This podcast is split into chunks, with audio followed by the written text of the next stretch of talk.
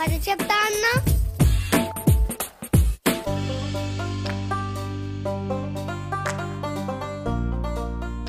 సరికొత్త కథతో వచ్చేసాడు దీపు మామ. ఆలస్యం ఎందుకు? వినేద్దామా?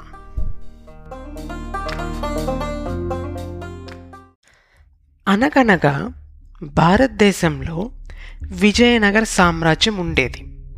సామ్రాజ్యం అంటే స్టేట్.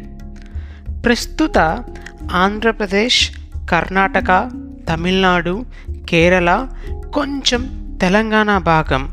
ఇవన్నీ కలిపి అప్పట్లో ఒకే రాజ్యం. అదే విజయనగర సామ్రాజ్యం. ఆ విజయనగర సామ్రాజ్యాన్ని శ్రీకృష్ణదేవరాయ అనే ఒక రాజు కొంతకాలం పరిపాలించాడు.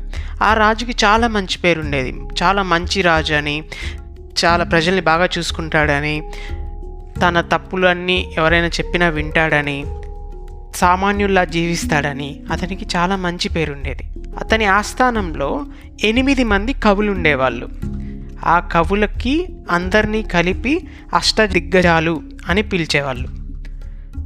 వాళ్ళ ఎనిమిది మంది చాలా తెలివైన వాళ్ళు. వాళ్ళు రాజుగారికి సరైన నిర్ణయాలు తీసుకోవడానికి సహాయం చేస్తూ ఉంటారు. కానీ ఆ ఎనిమిది మందిలో రాజుగారికి మన తెనాలి రామకృష్ణుడు అంటే చాలా ఇష్టం. మన రామకృష్ణుడి చమత్కారం అటువంటిది మరి. ఒకరోజు రాజావారు సభలో అష్టదిగ్గజాలని ఒక ప్రశ్న అడుగుతాడు. ఆ ప్రశ్న ఏంటి అంటే ధనవంతుడు నిజాయితీపరుడా లేక పేదవాడు నిజాయితీపరుడా అని అడుగుతాడు. అష్టదిగ్గజాలలో ఒకరు అయిన రాజ్గురు ఇలా అంటాడు. ప్రభు ధనవంతుడే నిజాయితీపరుడు. ధనవంతుడికి సకల సౌకర్యాలు ఉంటాయి కదా. అతనికి మోసం చేసి కొత్తగా సంపాదించడానికి సాధించడానికి ఏముంటుంది చెప్పండి? కాబట్టి ధనవంతుడు నిజాయితీగా ఉండడానికి ఎక్కువ ఆస్కారం ఉంది అని అంటాడు. రాజ్గురు సమాధానం మహారాజుని సంతృప్తిపరచలేదు. అందుకని తెనాలి రామకృష్ణుడు అడుగుతాడు. అప్పుడు రామకృష్ణుడు రాజుగారు సమ రాజ్గురు చెప్పిన సమాధానాన్ని నేను వ్యతిరేకిస్తున్నాను. నా ప్రకారం పేదవాడు మాత్రమే నిజాయితీపరుడు అని అంటాడు. అప్పుడు రాజు సరే నిరూపించగలవా? అని అడుగుతాడు.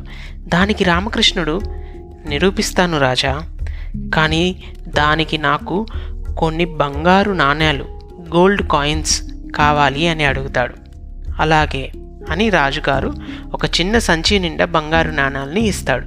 అవి తీసుకొని రామకృష్ణుడు ఆ నాణాలని సొగం మరో చిన్న సంచిలోను ఇంకొక సొగం మరో చిన్న సంచిలోను వేస్తాడు.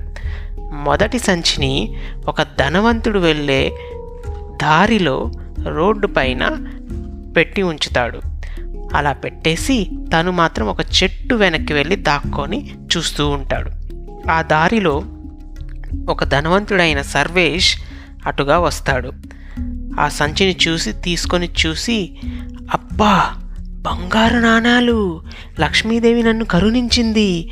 ఈరోజు చాలా మంచి రోజు అని అనుకొని ఆ సంచిని తనతో పాటు తన ఇంటికి తీసుకొని వెళ్తాడు. మరుసటి రోజు రెండవ సంచిని పేదవాళ్ళు పొలానికి వెళ్ళే దారిలో పెట్టి మళ్ళీ ఏం జరుగుతుందో చూద్దామని చెట్టు వెనక్కి వెళ్ళి దాక్కొని చూస్తూ ఉంటాడు రామకృష్ణుడు. అప్పుడు ఆ దారిలో జ్ఞానేష్ అని ఒక పేదవాడు తన పొలానికి వెళ్తూ అటుగా వస్తాడు. దారిలో ఆ బంగారు నాణాల సంచి చూసి దాన్ని తీసుకొని ఓపెన్ చేస్తాడు.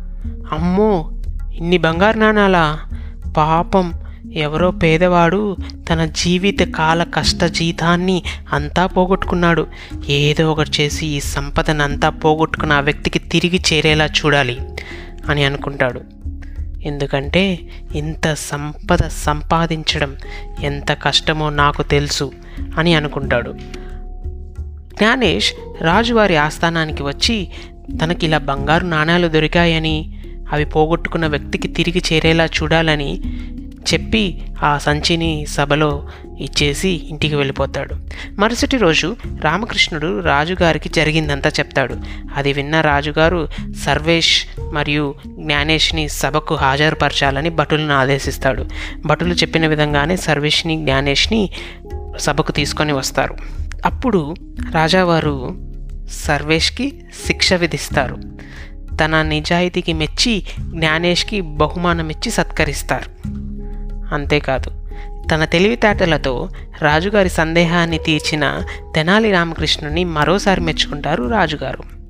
అది పిల్లలు ఈ వారం కథ ఇందులో నీతి ఏంటంటే ఇందులో రెండు నీతులు ఉన్నాయి ఒకటి పెద్దవాళ్ళకి రెండు పిల్లలకి. పెద్దవాళ్ళకి నీతి ఏంటంటే మీ పిల్లల్ని మరీ గారభంగా పెంచకూడదు. కొంచెం కష్టం తెలిసేలా పెంచాలి. అప్పుడే వాళ్ళు జ్ఞానేష్ లాగా నిజాయితీగా ఉండగలరు. మరి పిల్లలకి నీతి ఏంటంటే పిల్లలు మనది కాని దానిపై మనం ఆశ పెట్టకూడదు కోరిక ఉంటే కష్టపడి సాధించుకోవాలి సంపాదించుకోవాలి. అంతేగాని పరుల వాటిపైన మనం ఆశపడకూడదు. అది పిల్లలు ఈ వారం కథ యొక్క నీతి. నెక్స్ట్ వారం మిమ్మల్ని మళ్ళీ కథతో కలుస్తాను. అప్పటి వరకు ఉంటాను. సెలవు టాటా బాయ్ బాయ్.